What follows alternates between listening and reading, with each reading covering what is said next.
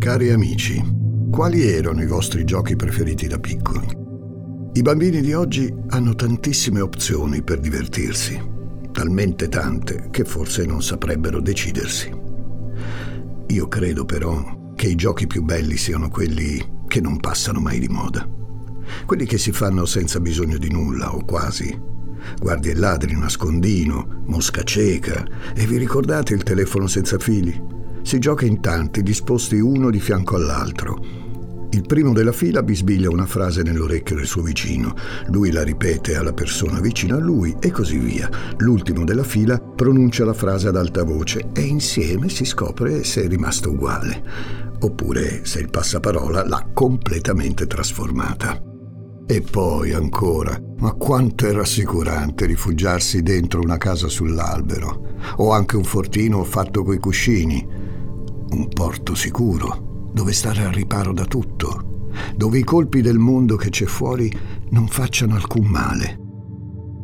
Non è forse questo alla fine che si va cercando per tutta la vita?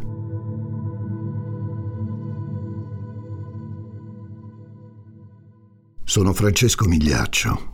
Benvenuti a un nuovo episodio di Demoni Urbani.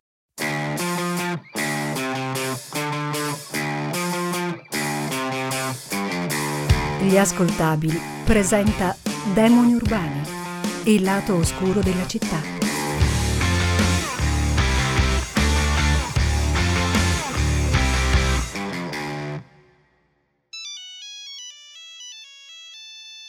In uno studio legale a Milano i telefoni si scaldano facilmente, anche più dei computer nel 2002. In quel periodo poi è tutto uno sperimentare alla ricerca della suoneria perfetta. Un cellulare che squilla è solo il segno che tutto in ufficio va come deve andare.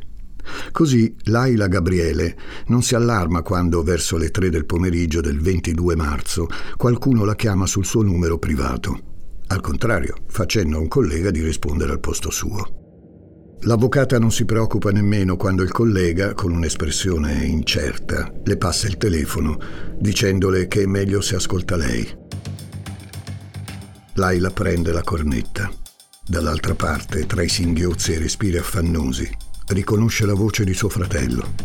Sembra non riesca a parlare, nomina dei sacchi, le dice mamma e papà, poi si interrompe, poi scoppia di nuovo a piangere. Alla fine riesce a mettere insieme una frase. Mamma e papà sono nella plastica nera. Laila non capisce, ma è in quel momento che si allarma.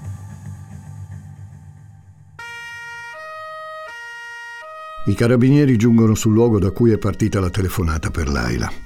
La casa della famiglia Gabriele si trova a Roma, in zona Villa Bonelli. Un quartiere dove al posto delle sale pesi trovi circoli di tennis, un saliscendi verdeggiante tra la Magliana e Portuense. Gli agenti salgono fino al quarto piano della palazzina, guidati da una vicina di casa. Considerata la chiamata che hanno ricevuto, sono già pronti a trovarsi di fronte a una scena caotica. Insomma, segni di effrazione, mobili rovesciati e chissà che altro. Invece no. L'appartamento è perfettamente in ordine nessun oggetto rotto o fuori posto, neanche un filo di polvere. Soltanto nel lavello della cucina spunta una pentola con i resti di un minestrone e sul tavolo un biglietto scritto a mano con un pennarello. Vado a cena fuori, torno tardi, a domani. Per il resto nessun dettaglio degno di nota. Addirittura le tapparelle sono abbassate, come se i proprietari fossero partiti per una vacanza a far sgretolare quell'atmosfera ovattata, ci pensa il rumore dei gemiti, così forte, così sgraziato e disordinato, che il resto non conta. Provengono dal salotto, steso sul divano, disperato e in evidente stato di shock. C'è il fratello di Laila. Altre persone sono radunate nella stanza a fianco, la camera matrimoniale.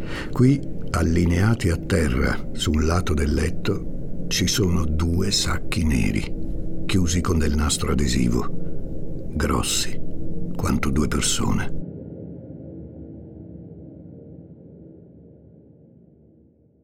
Il fratello di Laila, il più giovane dei Gabriele, si chiama Aral, un nome che sa di spezie, stucchi dorati e paesaggi sabbiosi. Aral, 27 anni, somiglia poco al proprio nome. Altezza media, fisico morbido, capelli e occhi castani come la maggior parte degli italiani. Indossa gli occhiali ed è vestito in modo classico, una camicia sotto un maglioncino anonimo. Unico segno particolare, se così si può chiamare, è la pettinatura. In quegli anni, tra i suoi coetanei, vanno per la maggiore tagli geometrici scolpiti con litri di gel. I capelli di Aral, invece, sono ancora del decennio precedente, scuri, selvaggi, gli ricadono sulle spalle come una criniera. È l'unico elemento che stona in un ritratto altrimenti del tutto nella norma. La chioma di Aral ondeggia su e giù al ritmo dei singhiozzi. È stato lui a trovare i corpi. Il sacco che contiene la mamma è leggermente aperto a un'estremità. È sufficiente accostare una mano per rivelare il viso, che già da rosa si è fatto pallido e da pallido sta diventando verdastro. Il medico legale afferma che i coniugi devono essere morti da almeno un giorno intero. La vicina di casa non si dà pace. Tutti conoscono i Gabriele, brave persone, rispettabili. Chi mai potrebbe volerli male? Maria Elena da giovane era un insegnante. Gaspare invece fa il commercialista, ha lo studio al piano di sopra. O meglio, faceva il commercialista, mentre lo studio è ancora lì. Buffo, no? Passiamo la vita a costruirci i nostri rifugi.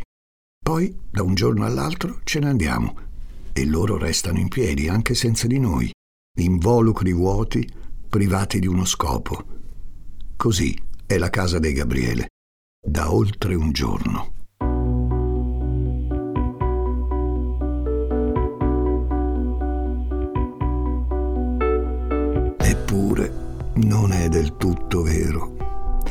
Perché anche il figlio Aral vive in quella casa ha 27 anni, sta per laurearsi in giurisprudenza e svolge servizio civile come obiettore di coscienza in un istituto per disabili. Non ha ancora una propria autonomia, ma dentro l'appartamento dei genitori si è ritagliato uno spazio personale. La sua camera è situata nella mansarda, con tanto di terrazza e bagno privato. Vi si arriva dal salotto, ma anche da un ingresso separato al piano superiore. Spesso Aral entra direttamente da lì, come fosse una dépendance o una casa sull'albero particolarmente confortevole.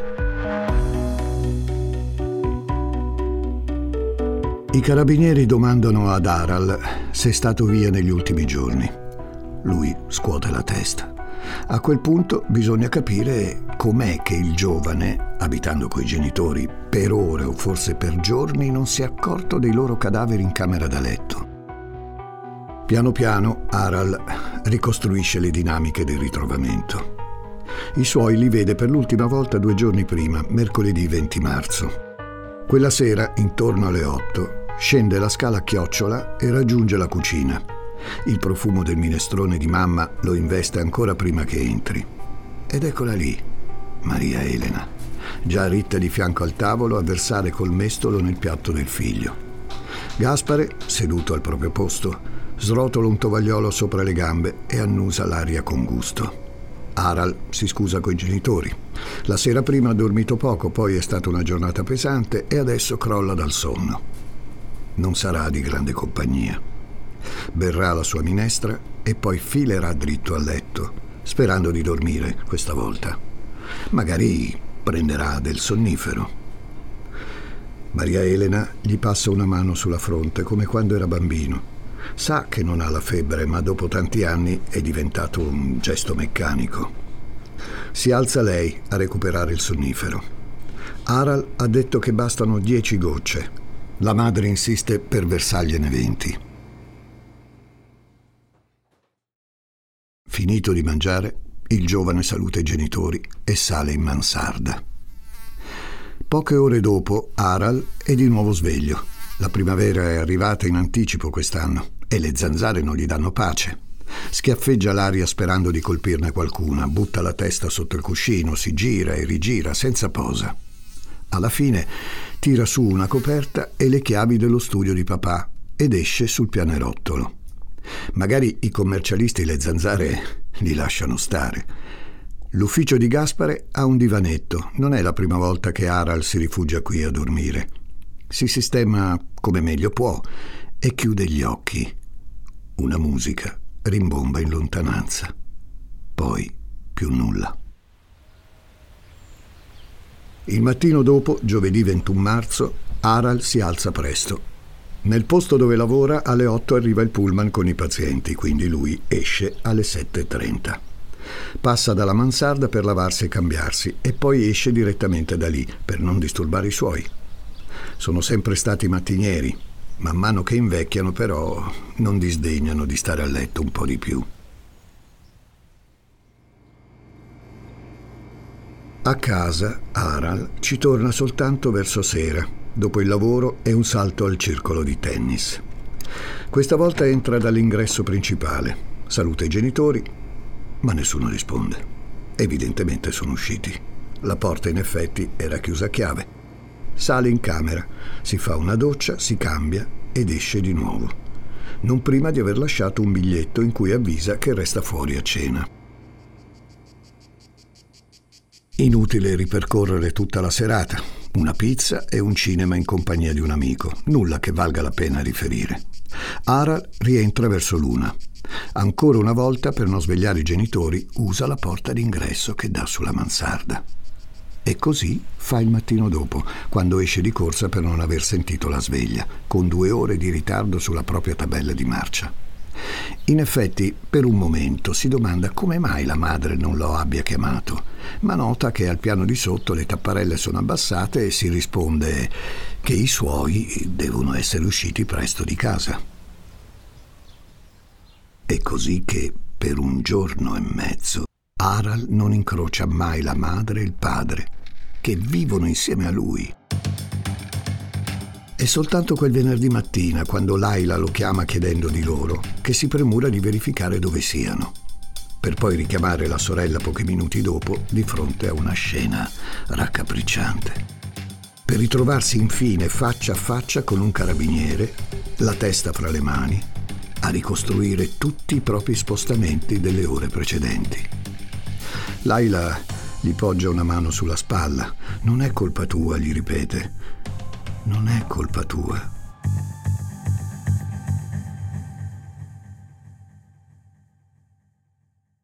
L'anatomopatologo applica con minuzia l'ultimo punto di sutura sul corpo freddo della signora Gabriele. Una grande Y si è disegnata sul torace della donna. Asfissia. Questa, secondo i medici, è la causa della morte per entrambi i coniugi.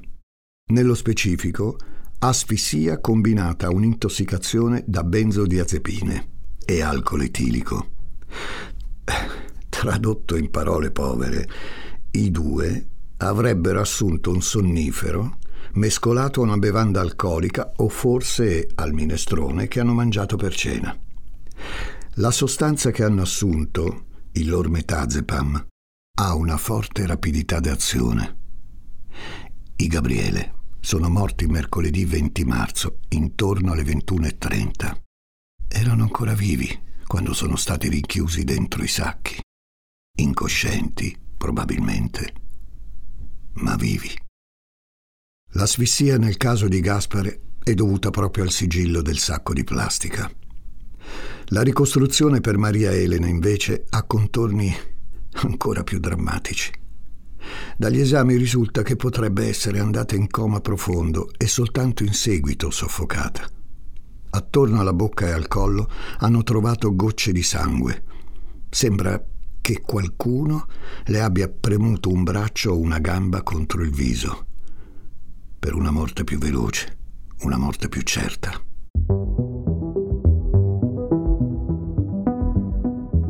Nei giorni seguenti la polizia indaga tra le relazioni dei Gabriele per trovare qualche appiglio utile al concretizzarsi di una pista indiziaria. L'assassino è sicuramente entrato dalla porta, ma non essendoci segni di scassinamento, deve trattarsi di una persona che le vittime conoscevano. I Gabriele però non lasciavano le chiavi a nessuno, neppure alla domestica. L'unica copia in circolazione, a parte la loro, è quella di Aral. Si scandaglia la vita d'affari di Gaspare e si scopre in effetti che il commercialista in passato ha avuto contatti con Danilo Sbarra, un uomo accusato di far parte della banda della Marranella, dedita a usura e riciclaggio di denaro sporco. Tuttavia, la pista che può sembrare più scontata si rivela presto un buco nell'acqua. L'unico sospettato al momento è, è proprio Aral. Ci ha pensato lo zio a far tacere le male lingue dell'opinione pubblica, dichiarando ai giornali mio nipote è un ragazzo normalissimo. Non vorrei che adesso facessimo un nuovo caso Erika e Omar. Un anno prima, i due sedicenni di Novi Ligure hanno sconvolto l'intero paese con l'omicidio della madre e del fratellino di lei. Per non parlare del delitto di Cogne, avvenuto in gennaio. Questioni di famiglia.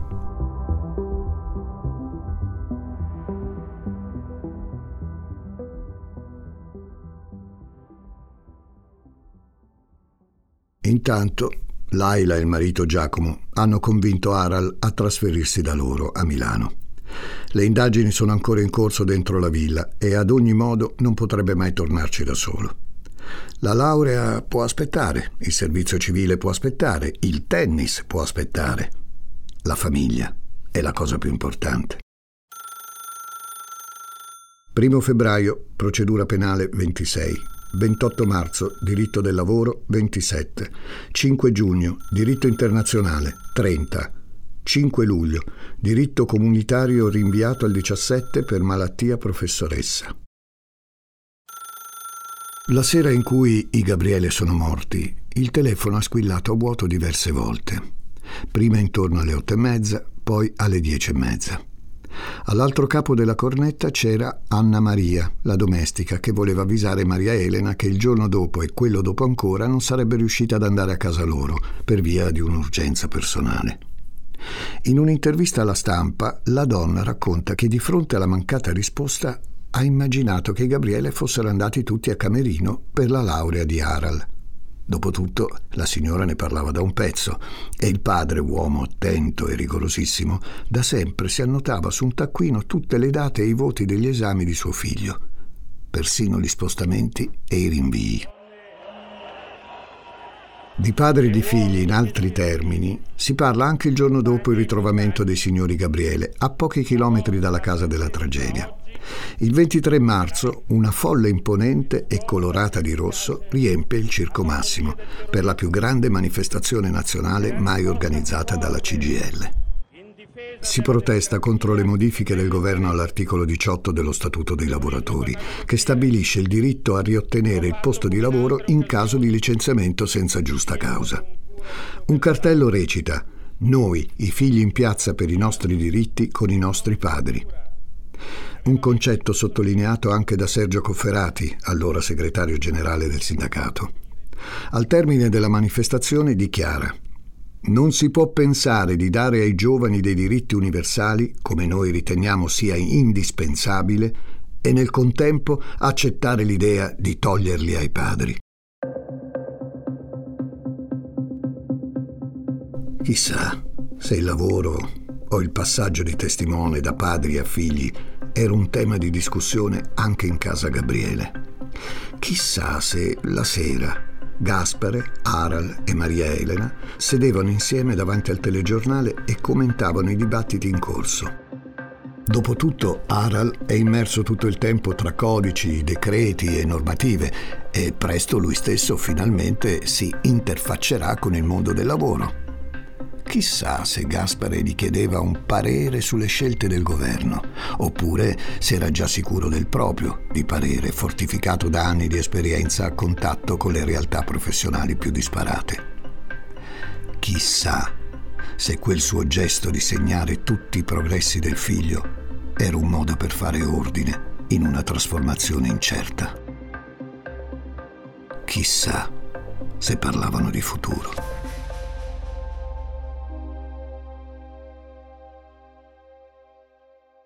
A Milano le cose non vanno bene. Harald si è trasferito con la sorella e il cognato. Una soluzione temporanea, si ripetono, in attesa che si riprenda dal trauma. Gli presentano alcuni amici per aiutarlo a non sentirsi solo, ma Harald è tremendamente inquieto. Un giorno, prima che sui giornali esca l'intervista alla domestica Anna Maria, il ragazzo fa una confidenza alla sorella. Le dice che non è vero che sta per laurearsi. In effetti, non è vero nemmeno che ha terminato gli esami. Le aule della facoltà di giurisprudenza non lo vedono da almeno un anno. Di esami ne ha dati sì e no una decina. Poi ha iniziato a non farcela più a perdere tempo, a rimandare lo studio e un giorno, che aveva l'orario di diritto tributario, non si è presentato. A mamma e papà però ha detto di averlo dato eppure di aver preso 29. Era già stanco di suo e non gli andava di sorbirsi pure i loro rimproveri. Tanto ci voleva poco a recuperare. Non si sarebbero accorti di nulla. E invece è stato l'inizio della fine. Saltare gli appelli è diventata come una droga. Uscire di casa coi libri nello zaino e poi andare al parco oppure al cinema, stare in giro per ore senza una meta, non fare nulla, ma farlo con un rigore maniacale.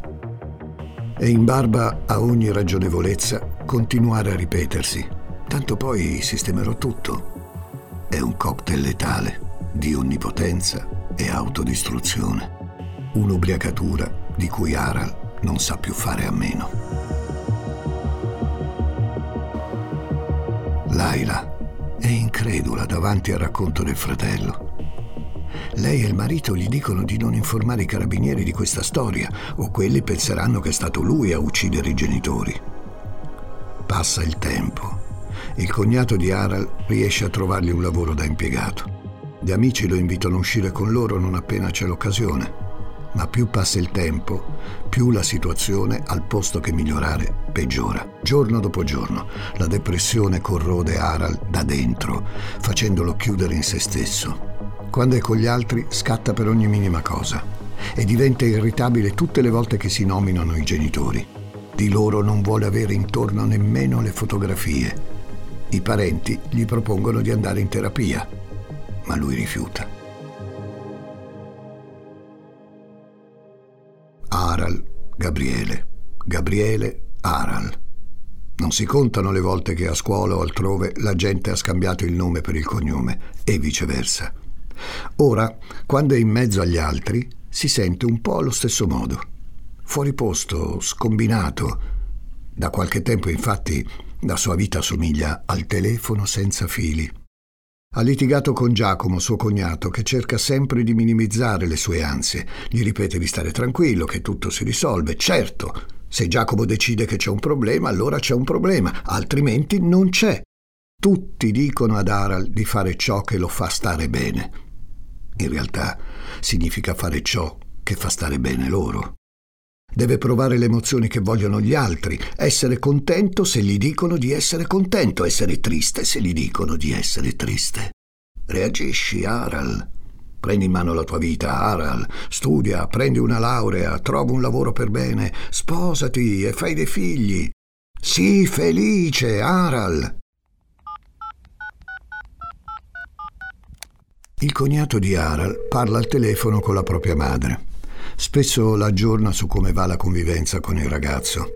Le ha riferito del suo segreto, delle sue stranezze e del fatto che ormai, in casa, l'aria si taglia con un coltello. Lui e Laila hanno iniziato a chiudersi a chiave in camera. A volte quasi temono per la propria vita. La donna commenta a voce bassa. Stai attento.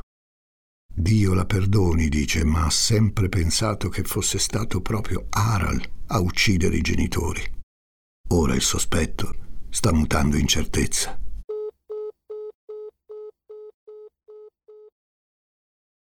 Aral siede in camera, fissando il muro. C'era una foto dei suoi genitori su uno scaffale. Lui l'ha chiusa, a faccia in giù, dentro un cassetto. Tutti credono che non voglia pensare a loro. ma è il contrario. Aral non fa che pensare a loro. Il fatto è che non sono più mamma che legge il libro in poltrona e papà che ricarica la stilografica seduto alla scrivania. Sono due masse informi, nere, lucide. La mente torna a ciò che ha pensato il giorno del ritrovamento. Piegato sul pavimento, Aral osserva i sacchi neri, poi guarda intorno a sé. C'è la poltrona e c'è la stilografica e c'è la mansarda immobile, inalterata, con o senza di lui. Tutto c'è e insieme non c'è. In un certo senso vale anche per i corpi di mamma e papà. Sotto la plastica nera quei corpi urlano che Maria Elena e Gaspare sono inequivocabilmente lì, ma anche che sono altrettanto inequivocabilmente altrove. Con l'uscita dell'intervista alla domestica, che ha parlato dei programmi per la laurea di Aral, i carabinieri indagano nella vita del giovane e dalla documentazione dell'università scoprono ciò che lui ha rivelato alla sorella e al cognato. Non c'è nessuna laurea. Il 15 luglio 2002 Aral è arrestato con l'accusa di omicidio volontario premeditato. Secondo gli inquirenti ha ammazzato i genitori per non vedere crollare la propria bugia e poter continuare a godere di tutte le comodità e i privilegi che gli erano concessi, pur senza un lavoro e una formazione completa.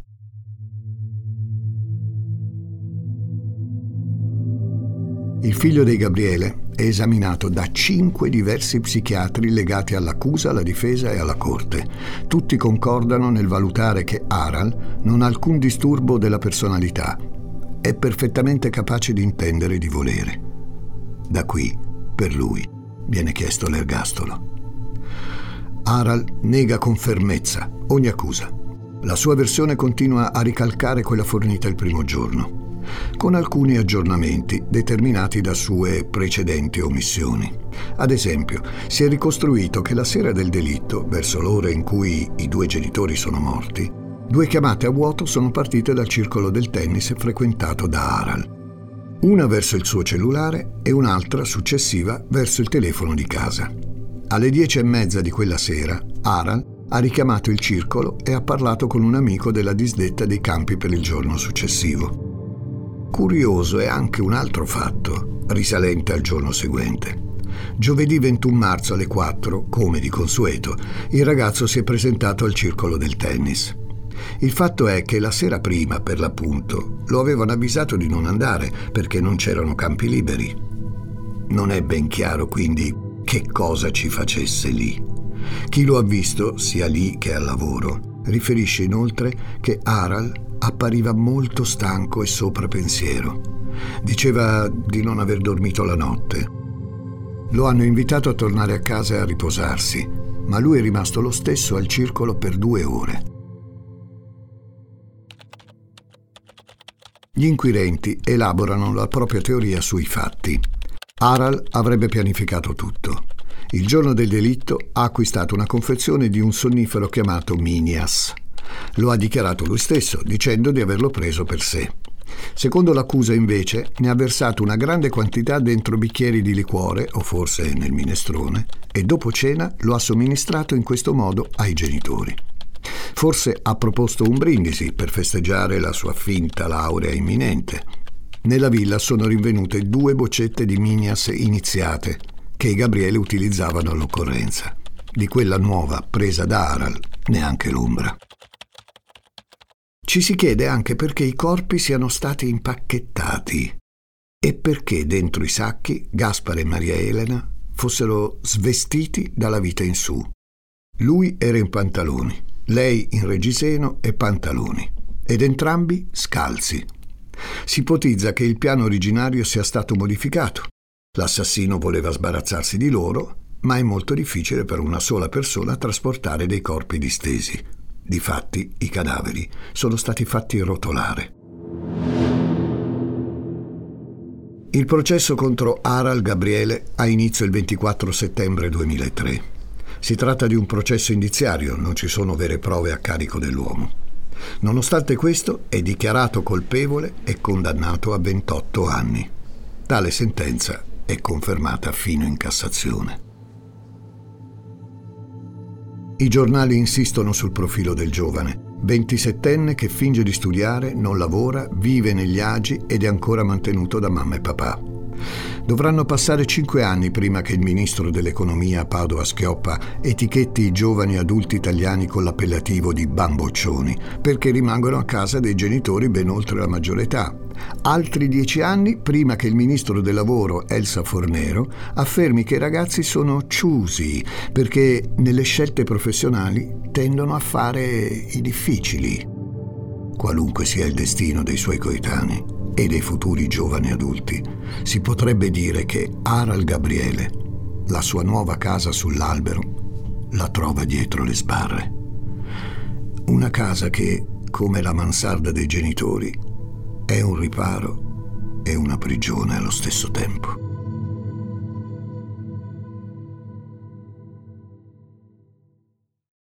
Demoni urbani e mostri sono tra noi è il titolo del volume che Demoni urbani dedica al male che non ti aspetti, quello che ti sorprende e ti lascia senza fiato. È scritto da Giuseppe Paternò Raddusa e vi aspetta in libreria edito da Sperling e Kupfer. Leggendolo, sono certo che proverete la sensazione di ascoltare la mia voce.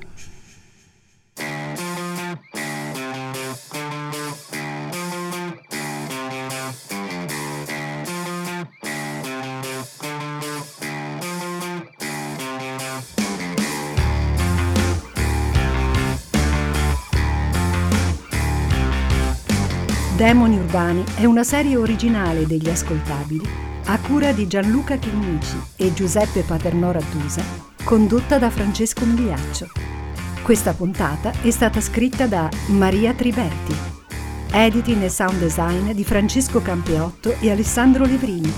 Prodotto da Giacomo Zito e Ilaria Villani in esclusiva per Spotify.